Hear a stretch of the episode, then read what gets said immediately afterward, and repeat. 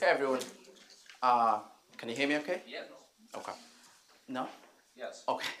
Uh, thank you so much for coming to this book talk and thank you for making time to come half an hour later.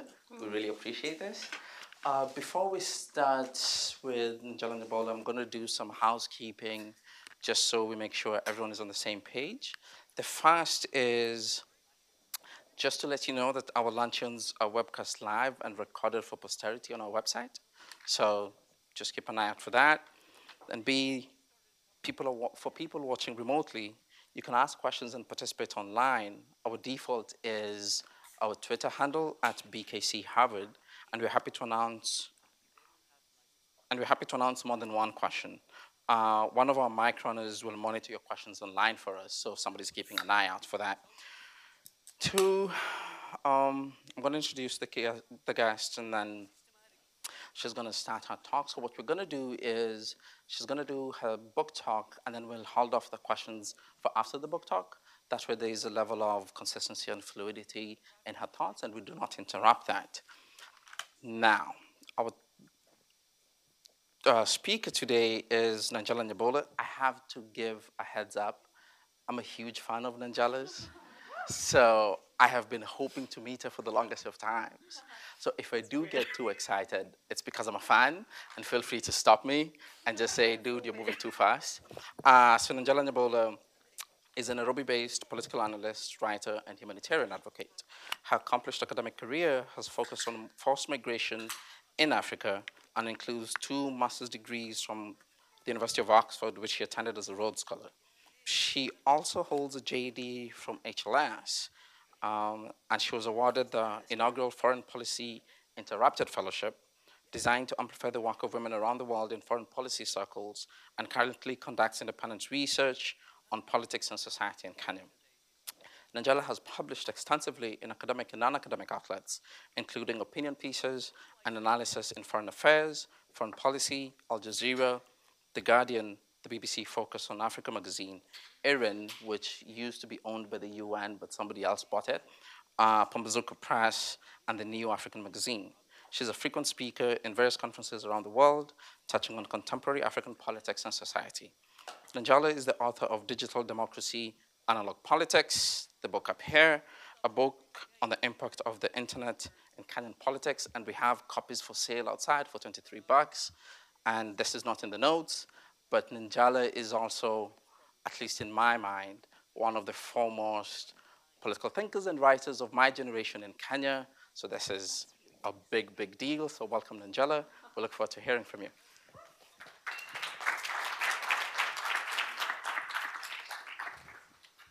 No pressure. Um, good afternoon, everybody. Um, I just wanted to echo um, the thanks for accommodating. Um, it was really my late arrival because I was coming in from New York this morning. Um, I'm still not exactly sure what time it is. Um, so between the daylight savings and the jet lag and all of that, if you told me that it was 2 a.m. on Thursday, I would believe you. Um, but I'm going to try and um, be as coherent as I can. Um, and um, yeah, let's have a good time, right? I wanted to spend some time um, speaking about the genesis of this project because this is, to me, beyond a conversation about technology and about Kenya. This was a, a real political statement of intent on my part. I wanted to do two things. I wanted to do things on a substantive level. I wanted to confront this subject. I wanted to discuss the issues around it, but I also wanted to do things on a political level. And in order to understand the politics and how this book functions as a political statement, it's important for me to, to share some of the background behind how a person who spends most of their time thinking about refugees and migration ends up writing a book about politics and political science um, in Kenya. Um, this book has its origins in the 2007 election crisis in Kenya. Um, for those of you who are familiar or unfamiliar, um, in 2002, Kenya had had a successful election that brought to, that ended a 24-year-old authoritarian regime. So we were all very excited. In 2005, we had a re- referendum that brought in a new constitution, finally getting rid of the uh, colonial constitution that had, had, that had been put in place in 1963. So things were on the up and up. Everything was looking like finally we were turning around, turning a corner after many years of political uncertainty. So it came as a bit of a surprise that in 2007, um, the country nearly fell apart. Um, in, I myself uh, was a third year student at university. I went home for the first time in two and a half years. Um, and I remember we, we voted peacefully. Voting is never a problem in Kenya. Voted peacefully December 28th. Start counting votes um, December 29th. And December 29th, we went to bed, and the leader of the opposition had almost a million votes uh, to the incumbent, and woke up December 30th, and that lead had whittled down to less than 100,000, um, which, you know, could happen. Yeah, times and whatever, people waking up, uh, votes being counted late, etc. But the curious thing was we had a number of constituencies, both in the opposition and in the ruling party zones, returning results of 110% voter turnout, 101% voter turnout. Um, and, you know, I'm assuming everybody here already knows that that's not how percentages work um, when it comes to voting. Um, and um, the irregular results were all playing out on national television. We were all tuned in, wrapped, wondering what the hell does this mean? Um, where I lived, um, right next to an informal settlement, um, December 30th meant going to bed with an orange glow on the horizon because that's when the fires started and people starting set, started setting fire to their neighbors' homes and to their um, communities um, in retributive attacks. And that feeling in your pit of your stomach of not knowing, is this, is this how it ends? Is this, having studied, having looked at conflict around the world. Um, at, at, the time, I was writing a dissertation about the war in Liberia, which dragged on for the better part of 30, 40 years, wondering, is this how Kenya ends? Um, thankfully, it wasn't. Um, we lost 1,500 people. Um, over 100,000 people were displaced. Many are still displaced. But it set in motion a chain of events that culminated in the 2017 election. And that's why this book is really, um, it's bracketed by these two elections, the 2007 election, the 2017 election, which I call Kenya's first digital decade. As part of the peace settlement that came from that 2007 election, there was a question of transparency. If people could trust the system more, if people could believe in elections more, maybe they would be less inclined to protest, to take to the streets, um, every time an election gets announced. Keep in mind that Kenya had had a violent election in 1988, in 1992, in 1997. The real difference with 2007 was that for the first time, Nairobi was part of the problem, and Mombasa was part of the problem, that these main urban centers were in the middle of the crisis. That meant that for the first week of January 2008, for example, there was no food or water going in and out of uh, most of the suburbs of Nairobi. We stood in line for three hours to buy sugar. Um, to buy, and sidebar, every time there's a crisis in Kenya, we buy sugar. and you think to yourself, that's not really a priority thing. But it is, it's a, it's a really strange thing that we always do, that we always stockpile sugar. Um, and, but we stood in line for three hours to buy you know, one packet of sugar and one loaf of bread. Um, all the major food markets in Nairobi in the central business district, which was cordoned off for four days. Nobody was going in or out. On a personal level, I do recall also that there was this moment when, um, after a, number of days of the Kibera crisis, this is the informal settlement, a number of people left the settlement and tried to protest. They were marching on the street, they were waving white t shirts and white handkerchiefs, and they were saying, please let us out, please let us out. We have no food, we have no water, we, we need to be able to eat, let us out.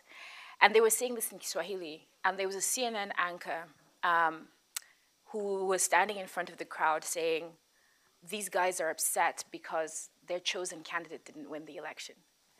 And I was livid. I was furious at this narrative that was being built around what was really a humanitarian crisis being turned into some kind of political, vengeful uh, moment. And that really is the incident that set me off on, the writing, on a writing career. Um, op-eds, academic articles, everything kind of for me starts from that moment. For Kenya, it then becomes um, how do we build trust in these systems that have been so thoroughly decimated by this charade, really, of an election, whereby the president had to be sworn in at 9:30 p.m. Um, in the absence of anybody else except his own party members. How do we move past that? It began with a number of commissions, one of which is four commissions, and one of which is known as the Independent Review Commission, or IREC, uh, commonly known as the Kriegler Commission. And the Kriegler Commission was asked to look into the process of voting and the process of electioneering in Kenya to come up with recommendations to make the system more transparent, more trustworthy. And this is where the technology piece came in, because they concluded that one way to do that in Kenya would be to computerize the elections. That if we just throw technology at this problem, suddenly everything, well, not suddenly, but eventually things would be better. Um, so here we are, myself and my country, on these parallel trajectories over the next 10 years, thinking about witnessing all of these interesting collisions, all of these moments of transformation. All of these, some of them are quite fantastic. Some of them, you know, um, if you work at the Berkman Klein Center, you would be familiar with Ushahidi, which comes from a blog post, which comes from, um, you know, again, the election period, whereby uh, Kolo, who's a, a, former student here at HLS as well, um, goes on her blog post, she's a popular blogger at this point, and says, uh, if only there was some way that we could keep track of atrocities, of acts as they were happening, and put them on a map so that emergency services could know how to respond. And then, you know, Erik Hersman, um, jump in on this, and it turns into this crisis mapping app, Ushahidi. There's a story there as well. Um, and then on the, on the part of the media, because why was the main source of information during this period CNN and the BBC? Why not the Kenyan media, which is on the ground and arguably should have the resources? That's a story of censorship. That's a story of both self censorship and censorship from the press. That's a story of state capture. That's a story of um, intimidation. That's a story of journalists going missing, or disappeared, uh, brown envelope journalism. It's really about how one of the most vibrant media spaces in the developing world, in Africa certainly, um, is both uh, forcefully constrained, but also gives up territory for its own economic survival. It's worth noting that the most widely read newspaper in Kenya, the Daily Nation, is the most widely read newspaper in sub Saharan Africa. It has a circulation of over 2 million. At its peak, it was, I think, 2.9 million a day. Um, what happened? Why is the circulation in the, well, in the toilet right now? Well, um, part of it is, comes again from the 2007 crisis, from a refusal. In the advent of the referendum, the press had been incredibly critical of the government. And one of the narratives that came from 2007 was that um, this hypercriticism is part of the reason why there was, a, why there was violence. So if the press could just be less critical of government, less critical of the state, then there would be less political violence in Kenya. And so there becomes this, um, first of all, this willful um, ceding of space, but at the same time, this, the state sees this willful ceding, uh, ceding and grabs whatever space is left. You have laws that are passed that threaten enormous fi fines for misrepresenting um, information for um, what you would call today fake news. Um, that's a very loaded term, but um, today in Kenya, if a media outlet reports, for example, election results that are not confirmed by the government, by the Independent Election Boundaries Commission, they face fines of up to 50,000 US dollars, so about 5 million shillings. So people have become incredibly cautious about crossing the state. But also, the biggest advertiser in all of these media outlets is the state. So they, when they want favorable coverage, they offer money. When they want to punish the media outlets for unfavorable coverage, they withdraw their advertising. And you're talking about millions of shillings every day uh, because nobody else can really afford to take out one million shilling adverts um, to congratulate the president on the occasion of the 53rd independence celebration in Kenya um, which happens a great deal. So all of these things, to me, collide to tell an interesting story about how an unexpected place, an unexpected corner of the world, becomes a lightning rod for some of these global trends in technology, in media, in society. And that's the story that I'm trying to tell in this book. Um, it's the story of how people use platforms that are built not necessarily with them in mind to redefine their societies, to redefine their community. But it's also a story about how the state, as an actor, uses its agency to both um, oppress and to enable. How there's this duality within the state itself that it wants to appear modern, it wants to appear progressive, it wants to, you know, be brand Silicon Savannah, but at the same time wants to build one of the most elaborate surveillance systems, citizen surveillance systems that we've ever seen. As I speak to you now in Kenya, there is a project that's rolling out called the National Information Integrated Management System, NIMS. I, as an adult Kenyan, have a driver's license number, I have a birth certificate, I have a passport, I have an NSSF number, I have an NHIF number, I have an ID card, I have a tax PIN number. Each of these is a different database that's administered by the state. They're rolling out yet another database, whereby we were given, we were told on February 17th that between February 18th and March 18th, every adult citizen had to go and register, not and non-citizens actually, had to go and re-register again to be issued with a card and a number.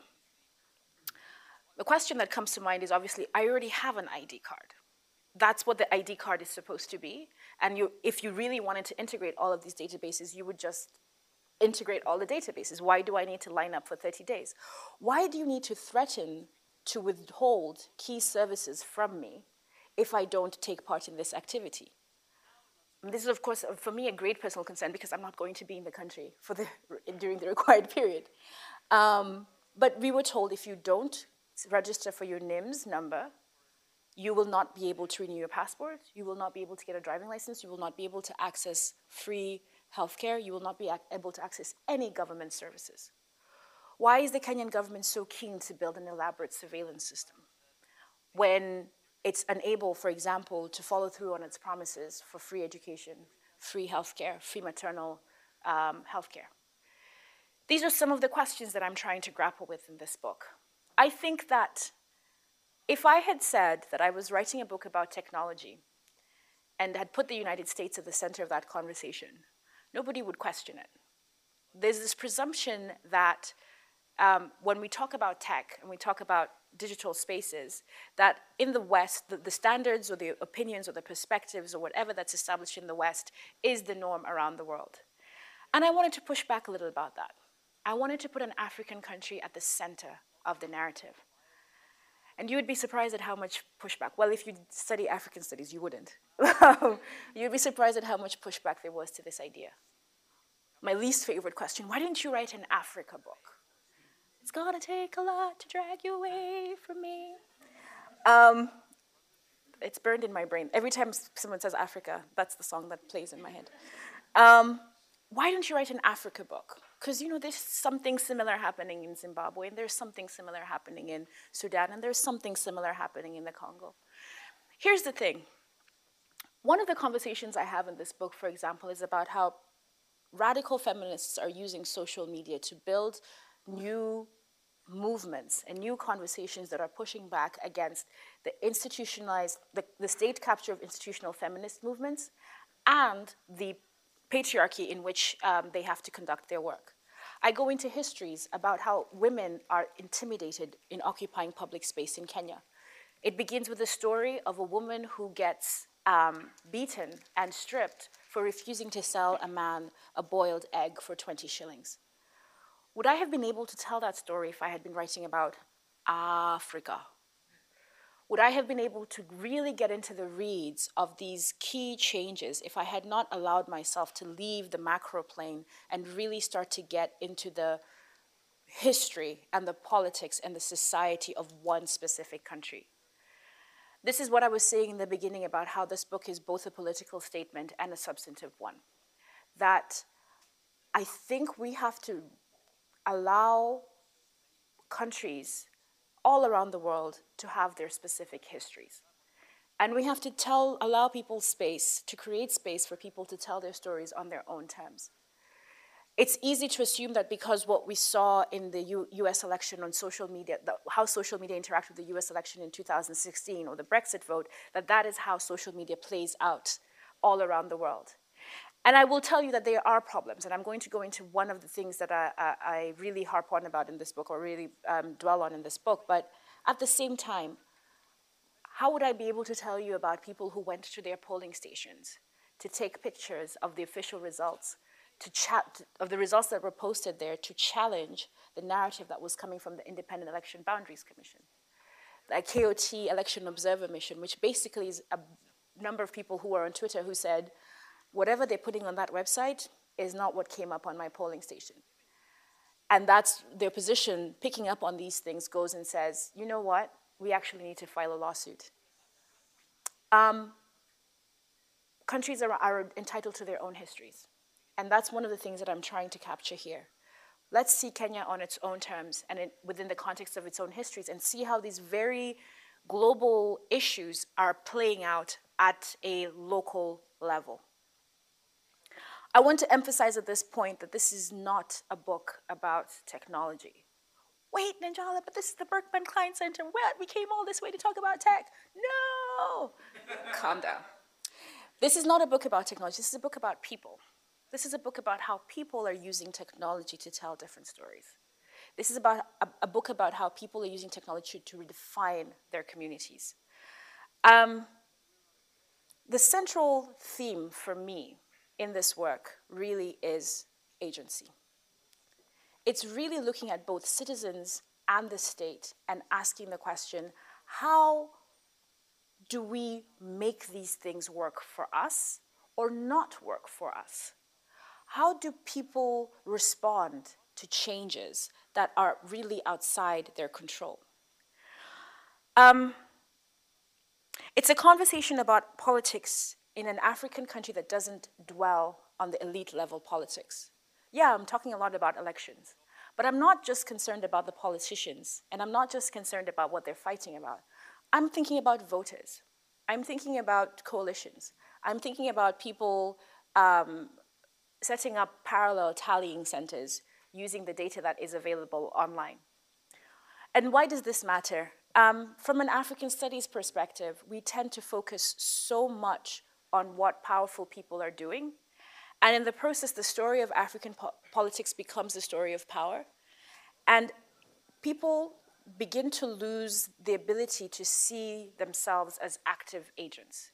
Kenyans, right now, when you talk about politics, it's very difficult for people to see how they can do anything to make things different. Because there's Raila and there's Uhuru Kenyatta, and they're fighting, and we just have to wait until the fighting ends or you know, keep our heads down so that we don't get any of the secondary um, spillover. It's a disempowering discourse when we just focus on elite level politics and we lose sight of how citizens are also part of the story. Um, my central question was how do ordinary people experience politics in Kenya? Again, starting with my own experience, starting with myself as a year old. Um, sitting in my house, watching the horizon turn orange and wondering, what is my place in all of this?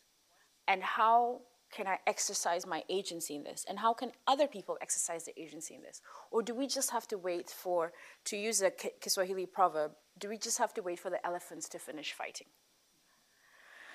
Um, another theme that is really central to this book is change and how we miss a lot of important, subtle moments of change, again, if we remain on the macro plane. Now, this is a really interesting one for me. It was an interesting experience for me because I wrote the book in a somewhat chronological order, except for the last. It is somewhat in chronological order, but I wrote the last two chapters after the 2017 election. And people who have read it and who know me and who can tell it's a, it's a very conversational style. They say, you know what, you seemed really happy in the beginning and you seemed really bummed at the end. And it's, it's fair because I was really bummed towards the end because I had expected things to be a little bit more, given all the changes that I had seen over the 10 years and documented and researched and talked to people about, I had expected 2017 to go a little bit differently. I didn't expect on August 11th, 2017 to be doing exactly the same thing that I had been doing in August, in December 2007 sitting in my house, listening to gunshots in a informal settlement in the distance, watching a president, uh, uh, an election get announced in the middle of the night, 9.30 p.m. How could I have been doing exactly the same thing that I was doing 10 years prior? And yet, in the interim, we had seen the advent of the so-called Silicon Savannah. We had seen people, mobile money, Kenya become the world leader in mobile money. At this particular point, mobile money transactions in Kenya, in 2016 at least, amounted to the equivalent of one third of GDP. We had seen um, a digital, arguably a digital election with all of its problems, the most expensive election in the world. We had seen all of these things done to change the trajectory, the political trajectory of the country. And I was still doing the same. So, when grappling with this theme of change, I'm both grappling with what did change and what didn't change. Why we got stuck on this hamster wheel of political activity in Kenya. Why um, we were still having the same debates, albeit on a different platform. What local language radio had done in 2007 the internet was now threatening to do in 2017. Um, the platforms had changed. Had the discourse changed enough for things to be different? Some of the questions that I'm trying to deal with. And the last theme that I really uh, hope that you get from the book is connection.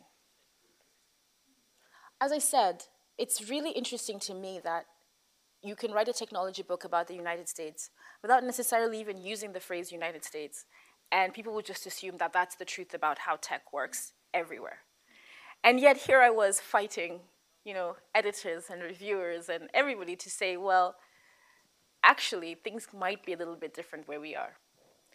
Um, I wanted to connect the story of Kenya to not just the story of Africa, but to the story of the world.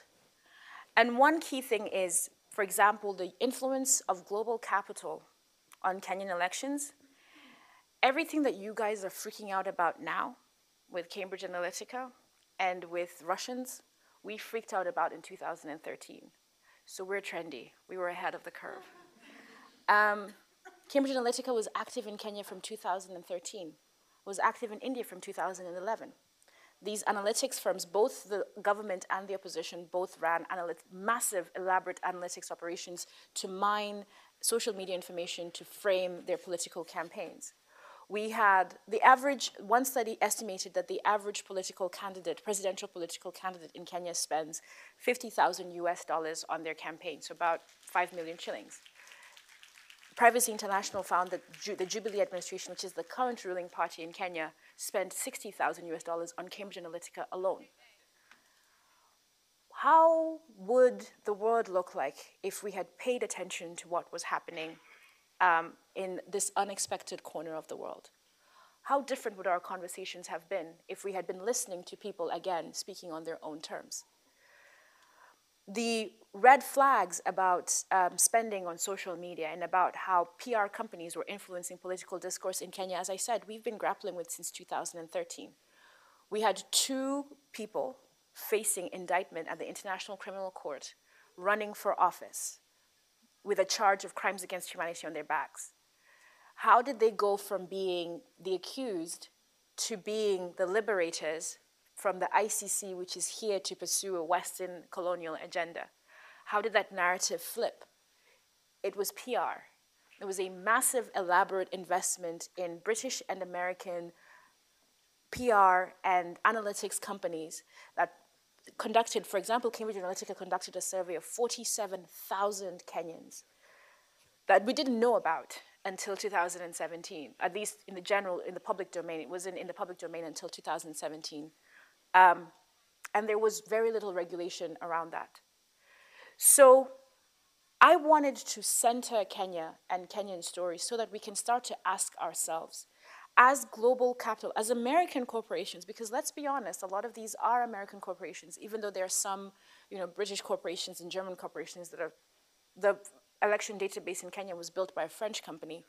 Um, as Western global capital, begins to profiteer or continues to profiteer off of political crises in the rest of the world.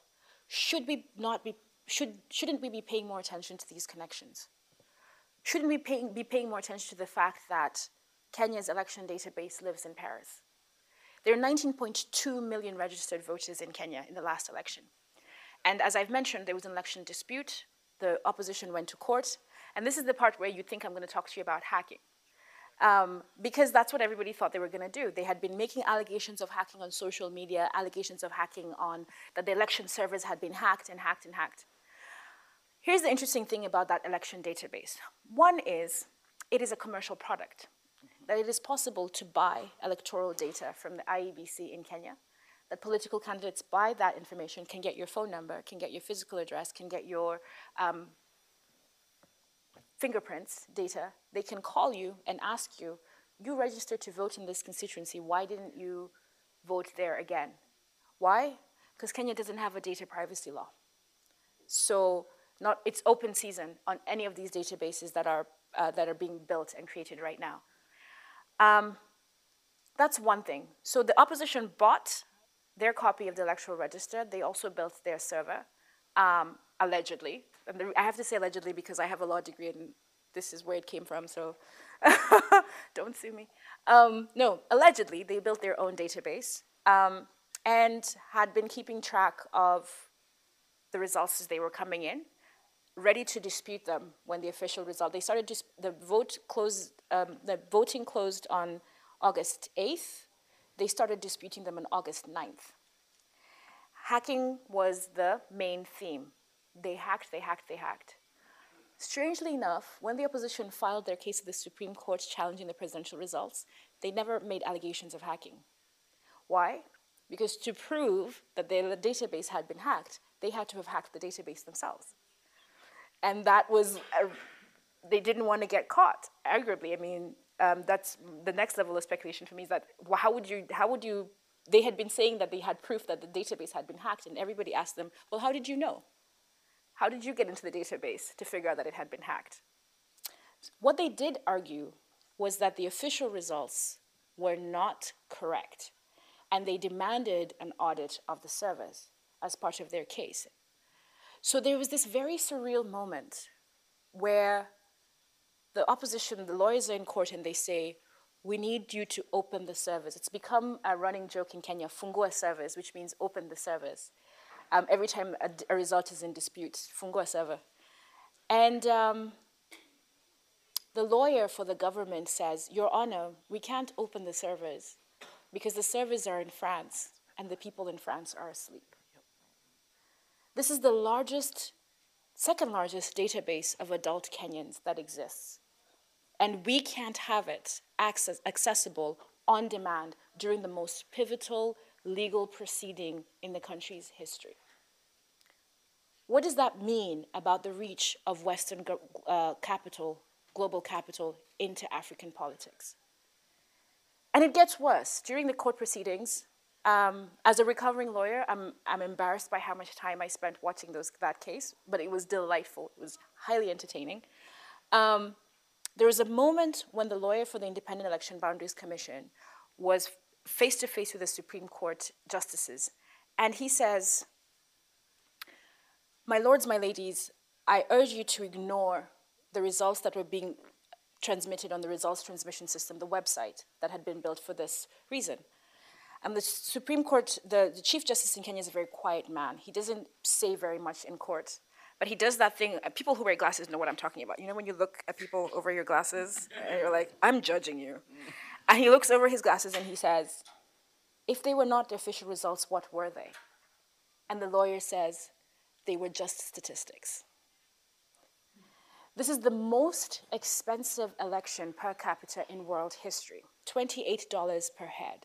An average election, for example, in India costs between 5 and $6 per head. India has the largest election in the world, right? And we were being told to ignore those results because they were just statistics. What does it mean when the IEBC disavows its own system? To me, the red flags on this issue could not be brighter. The influence of Western capital on politics around the world is going to be a major problem moving forward. we talked about it in Kenya, and we talked about the influence of um, Cambridge Analytica and the influence of Harris Media, which is a Texas-based company, BTP Partners, which is a British PR company, and how they were able to spin local politics um, in order to enhance the image of the ruling party. My theory is that we got away with it just by the uh, skin of our teeth in Kenya because the thing that we fight most about in Kenya, which is ethnicity, is very difficult to capture through software. For example, my surname, as a Kenyan, I can generally guess what a person's, what a person's ethnicity is by their surname, by where they were born, even sometimes by which football team they support, although that's not a, 100% predictor, right? But there's a lot of, um, what do they call them, false friends. My surname doesn't belong to the ethnic group that I belong to. And so people always guess wrong, right? and I don't have a lot of data as a person who was born and raised in Nairobi. Nairobi is a cosmopolitan town. It's very difficult to narrow down on what my ethnic group could be. I believe that things like this are the reason why it's been very difficult to turn um, election, social media data, data that's on this in, as, as public, in, uh, that is used for these analytics operations into something that can be weaponized. Nigeria didn't get away with it so easily. Nigeria, the thing that they fight about most is religion. And religion is much hard, much easier to pick out in these particular contexts. And Cambridge Analytica worked in the 2015 Nigerian election and painted Muhammadu Buhari, who ended up winning the election, as a Muslim extremist, that he was going to impose Sharia law. Nigeria is, 50, is about 50-50 Muslim-Christian, that he was going to incite um, religious warfare on the continent, on the, in the country, and for what? For a quick buck, for profits, to satisfy the shareholders, to turn a profit. This is an issue that we're increasingly going to grapple with. Technology is the new frontier for what I call digital colonialism. The use of Western corporations to project the power, economic power, from one part of the world into the other part of the world. I'm not going to give away too much about the book because I do want you to buy it. Um, I think it's good. I know the author. I'm biased. um, but I wanted to leave you with these, with those thoughts. And if you'd permit me, I just wanted to read a little bit so that you can have a flavor for the kind of book it is. It is an academic book. It's done in academic um, style, um, but it's written in a very conversational tone because I strongly believe that these conversations need to leave the academy. I strongly believe that ordinary people need to be aware that when they put information on social media, it's not just your friends looking at the pictures of your food, that there's so much going on that we have to pay attention to. And I say this as a person who loves social media. My Instagram is popping, but I'm biased again because I'm the one who runs it. Um, but with a consciousness. And we're in operating an environment now where the people who have their awareness are so hyper aware but the vast majority of people in the world don't even have a basic awareness, cannot even discern the difference between a, a news site and a propaganda site. And to me, what one of the moments in which this really was brought home was again during the 2017 election. And I was talking to a friend of mine who had gotten most of her political information from WhatsApp. And we had been talking about um, how the election was going to go, and we got into a little bit of a back and forth. And I said, no, she said, um, but I heard that if Raila wins the election, he's going to round up all of the Kikuyus, her ethnic group, and have them killed. And I said, where did you hear that? It was on WhatsApp. And the challenge of democracy is we all consume the same information, even if we come to disparate conclusions about it. We're all reading from the same baseline information and processing it differently. That's fine. What will democracy look like when everybody is reading different types of information? When I can't see what political information you're consuming? How will we be able to have a constructive political conversation if we're not even reading from the same script? Once again, Kenya has a history of this. As I mentioned, in 2007, the culprit was local language radio. Before 2002, you, there were only there was only one broadcast, one radio broadcaster in Kenya, KBC. We also had BBC World Service and um, VOA sort of broadcasting into the country. After we liberalized the broadcast signals, we ended up with a hyperfragmentation of the radio space, especially, and people started to broadcast in local languages, which nominally, and I still do think this is a good thing in terms of pr preserving language. But what ended up happening? Today we have 178 radio stations in Kenya. 78% of Kenyan households have radios. But the regulator does not have the capacity to keep up with what's happening on all of those radio stations. And so people spend months, years hearing all of this um, hate speech, really, and the regulator has no idea what's happening until the killing starts. That's what happened in 2007. That's why one of the indictees of the ICC for crimes against humanity was a radio presenter. Because for years he had been telling people in his ethnic group that the Kikuyus are coming. You have to defend yourself. You have to protect yourself. You have to protect your family.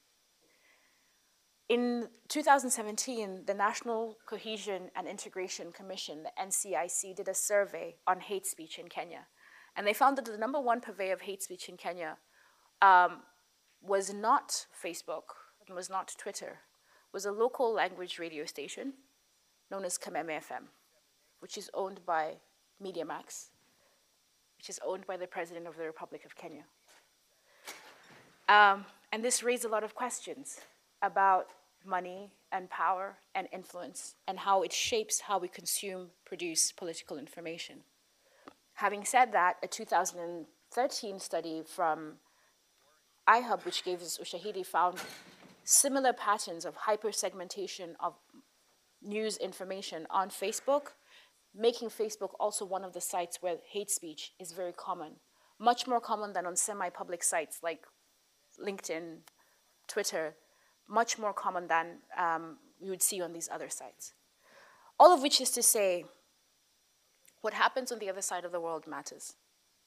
It might not matter to you today, it might not matter to you tomorrow, but it matters.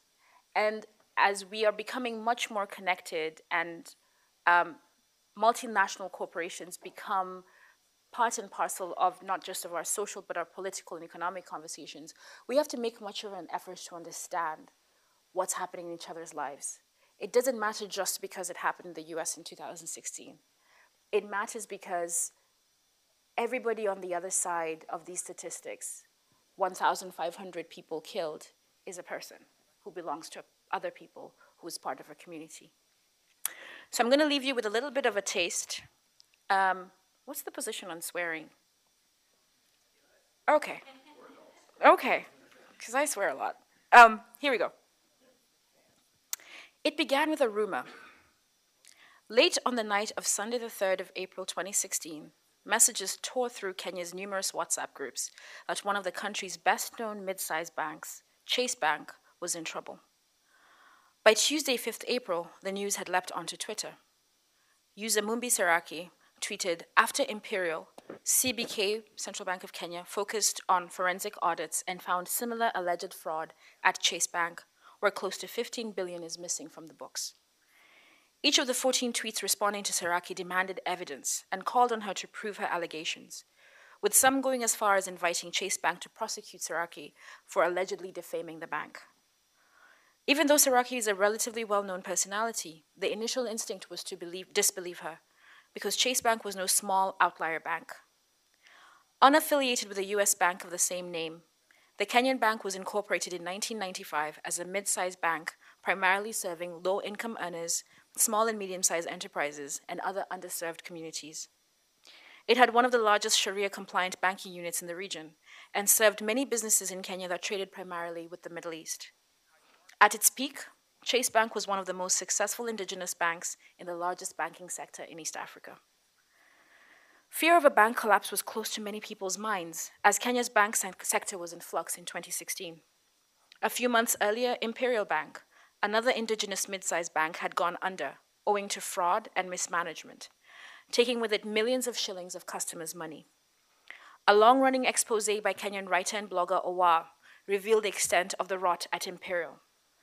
A conspiracy by the bank's managing director against the bank and its depositors that went all the way up to the governor of the Central Bank of Kenya. In one of the most shared blog posts of the year, the blogger laid out the guts of the Imperial Bank saga, pointing out the complete erosion of systems of accountability, rampant systemic corruption, and the abandonment of depositors once the rot was exposed. The blog post was so popular that the mainstream media, which had been ignoring the story up to this point, finally followed up with their own expose. Some Facebook posts allege that major depositors heard about the Chase Bank rumor prior to the Twitter revelations and immediately withdrew their money. For the majority of customers, however, the first sign that something was truly wrong didn't come until Seraki's tweet on 5th April. Chase Bank's social media accounts were running as normal. Users frantically tagged the bank in Seraki's tweets, urging them to respond. The people managing the bank's social media urged customers to ignore the rumors. That information is completely false, and we urge the public to ignore it. The bank drafted and issued a press statement asserting that Chase Bank was, quote, strong, sound, and transparent. 48 hours later, on 7th April 2016, Chase Bank was under receivership, taken over by the central bank, with all of its accounts frozen and the CEO and managing director suspended pending investigations. Customers who went to branches in the morning found the door, doors locked heavy steel chains wrapped around the sparkling chrome door handles, knotted together by angry iron padlocks. Every branch had a notice posted above the locks announcing that the, the bank was closed until further notice. Some customers hopped online to try and access their accounts to, with no luck. The bank's online banking site was down. Staff members suffered the double burden of having to explain a situation that they didn't understand, but were also directly affected by through the closure them, also directly affected by through the closure themselves due to the requirement that they have accounts with the bank so that their salaries could be paid into them. Crowds gathered at the bank branch entrances, waiting and hoping that someone would come out and say something, but no one did. For the next week, Chase Bank would remain closed. Irate customers, probably feeling unheard as the official communication was slow in coming, took to social media to express their frustration. For those who weren't customers, it gave insight to the scale of the loss. It was the first week of the month. Bills, rents, and salaries were due. Some people had lost everything. There were tweets about having to beg landlords for more time. Others wondered what to do about school fees and school supplies that were due soon. For one person, it was all too much. Fuck you, Chase Bank, he or she wrote in permanent marker across the glass doors of the bank's branch in the Nairobi Central Business District.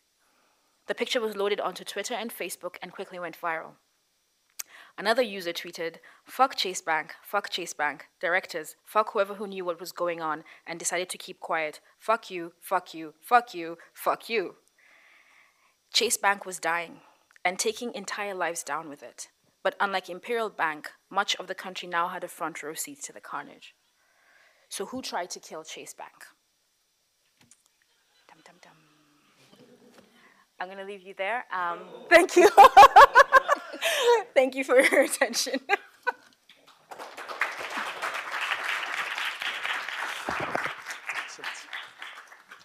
Thank you so much, Nanjala. I think what we're going to do uh, is, in the interest of time, take questions from everyone. Because, like I said, if I start, it won't end. And I have the same last name conundrum as mm -hmm. well, where nobody can place me. So, you know, that's a whole dissertation topic in and of itself. So I think we could start with questions. There should be mics going around. We'll start, let's start with um, Yvonne back there and move this way. I haven't entirely framed the question in my mind okay. yet, but you've identified two different massive sets of problems. Mm. The data colonialism problem mm. um, led by the social media companies, and then and then the other problem of, um, in particular, local radio stoking um, violence, rumor, mm. whatever. So these are, so does your book suggest some recommendations on how to deal with those? And I'm trying, I'm trying to think about how they might relate to each other or counter each other, mm. or is one part of the solution of countering the other? Right, that's a great question. Um, I'm still mic right. Um, one of my favorite questions that I've had in sort of going around with this book is what didn't make it into the book? And this is one of the conversations that didn't make it into the book because um, literally I just ran out of space. Um, but I do have a conversation about this um, in the MIT Tech Review from the fall of 2017, where I really tried to go into this particular, this very issue, because I do think that paying attention to what happened in Kenya with local language radio in 2007 can give us a starting point for thinking about how to deal with what's happening with politics on social media today, and how this hyper stratification of political information can become a problem, and how we can we actually have to pay attention to it and we can fix it. In the Kenyan context, what has happened is a lot of um, self-regulation and raising of the standards of um, local language radio, not as high as I would like for it to be, because again, as I mentioned, the people who are profiting the most from this ecosystem are the people who have interests in power or access to power. The people who own radio stations are all powerful politicians, are mostly powerful politicians. But there has been um, a lot of standard setting and a lot of um, increased regulation in this particular space because of what happened in 2007. The similarities to me is it took us from a position where we were all consuming the same political information. Like if you buy a newspaper, if you watch a, national uh, television broadcast, and took us to a position whereby people were consuming information in silos that could not, we could not listen in. And that has to me a lot, it's very similar to what's happening on Facebook. Um, there was a Pew Center study that found that the vast majority of people who are getting political information, vast majority of people who are on, I have the, the statistics in the book, people who are on Facebook are more likely to talk to only people that they know. Whereas people who are on Twitter, for example, are talking to people that they don't necessarily know, and less likely to just be talking to people who that they already that they already agree with. To me, I see these parallels with, between people who consume news from the national broadcaster and people who only consume information that's coming from a local language radio broadcast. They're not, we're not reading from the same script, we're not consuming the same information. And as a final point, I would say this is also gives us a hint to where dark social and the influence of dark social, WhatsApp, Signal, Telegram, is going to be moving forward. And we saw this in Brazil, that WhatsApp had an outsized impact on the Brazilian election last year, and people were consuming a lot of information, anti-LGBTQ information, anti-black information, and shaping how political political behavior towards the uh, or against the candidate that ended up losing the election. So for me, that's kind of that's the connection, and that's I think something that we need to be paying um, much much more attention to on a regulatory level. Um, I have to say at this point, I do think there has to be more regulation. I'm not sure that the Kenyan government is the best person that you should be taking regulatory advice from. Um, but I want us to open up the space for that conversation. And I want this experience, the experience of Myanmar with Facebook, the experience of India um, also with Facebook and um, political messaging to be on the table when we talk about what regulating social media is going to look like moving forward. Because we've been through these things, not just with social media, but also with other platforms in heightened political social contexts. We had a hand raised at the very front here. Hi. During Hi. your talk, I heard you mention Facebook, WhatsApp, um, Instagram, Twitter. These are all companies that are not located in Kenya. Are there mm-hmm. no indigenous comp- companies running social media services that people could use instead of these? No, and this is something that I there's a young, a wonderful young lady in Nigeria called Anne Daramola who's exploring, who's been trying to build an African social networking site, and I think she deserves to be supported and she needs to be helped with this precisely for this reason. But Africa's huge. That's, that's not necessarily no. what's Nigeria wouldn't necessarily be good for Kenya. That's absolutely true, but it's much better than what we have now, yeah. which is the fact that if Congress, um, there's so much activism, and I go into some detail in the book there's so much political and social activism that's moving to social media in, uh, um, in Africa. So movements like Balai Citoyen, which was part of the um, Senate, the Burkinabe, they ended a 27-year-old um, dictatorship. It was a youth-led protest, and social media was a big part of that. Burkina Faso, Senegal with uh, Y'en Marre, um, DRC with Lucha RDC, Togo with Faure Must Go, Rhodes Must Fall in South Africa. Um, there's so many youth-led movements for whom social media is becoming an integral part of their practice. And that has had really good outcomes in some respects. But then you are left with the question, these are American companies. So what happens, no, what happens if the US Congress um, you know, changes the regulations in such a way that they're not able, or what if, what if they stop existing? We are on third generation social networking sites. Anybody here still use their MySpace account? Friendster? Hi5? Right? There's no guarantee that social networking sites are going to look the same way today, um, 10 years from now. So, are we thinking about what it means for so much political activism to move onto sites that might not exist um, five years from now? I don't know. We'll take the last question. As we move to that, there's always also the issue, and I keep saying this, right? While we're trying to solve Facebook now, we've kind of failed on that. It's like I study genocides, right? While you're trying to end this conflict, we've already failed. Yeah. That's a signal about failure. Yeah. And we need to think about 10, 20 years down the line, what are the rules going to be? What can the rules look like? And can we frame those rules now, right? Rather than waiting for the next person from next Harvard genocide. to do this. Yeah. And all of a sudden, we're talking to him as a Harvard undergrad in his dormitory rather than somebody that runs a multi billion multinational company, right? And those things we need to deal with, and that's part of the problem. So, last question. Thank you for the illuminating talk. Um, my question is somewhat related to the previous question. Um, you mentioned the national database or the also the ID card and so on. And I would be curious: um, is it known um, what company is behind it? Is it again like a MasterCard. sorry MasterCard. No. Mastercard? It, it- so I have to say that with a pinch of salt. The government says that it's not Mastercard, um, but um, they did this in Nigeria as well, whereby they introduced this new identity card that's linked to a payment system. The idea is to link it to a payment system, and the payment system is built by Mastercard. That platform already exists. It you have to understand a little bit about the Kenyan bureaucracy to understand why it matters that the same agency is the one that's administering both of these um, initiatives. They have been, the government has come out and said it's not going to be Mastercard. Um, you know that thing you said about the cameras and recording for posterity. I have to be very careful about what I say, but um, it's definitely not a Kenyan corporation. Yeah, yeah.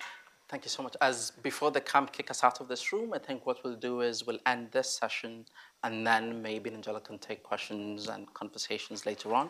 Thank you so much, Nanjala. That's uh, and the books as well. Uh, they're actually relatively cheap, 23 bucks. So please get the book. Uh, Nanjala, thanks for a phenomenal Thank for conversation. Thanks for a phenomenal you. book. Thank you. And thank you as a sociologist. Thank you for bringing in sociology into this because it always excites me when I see a sociologist or sociological terms being used in books. So thank you so much, and it was a pleasure Thank to you. have you in I appreciate that.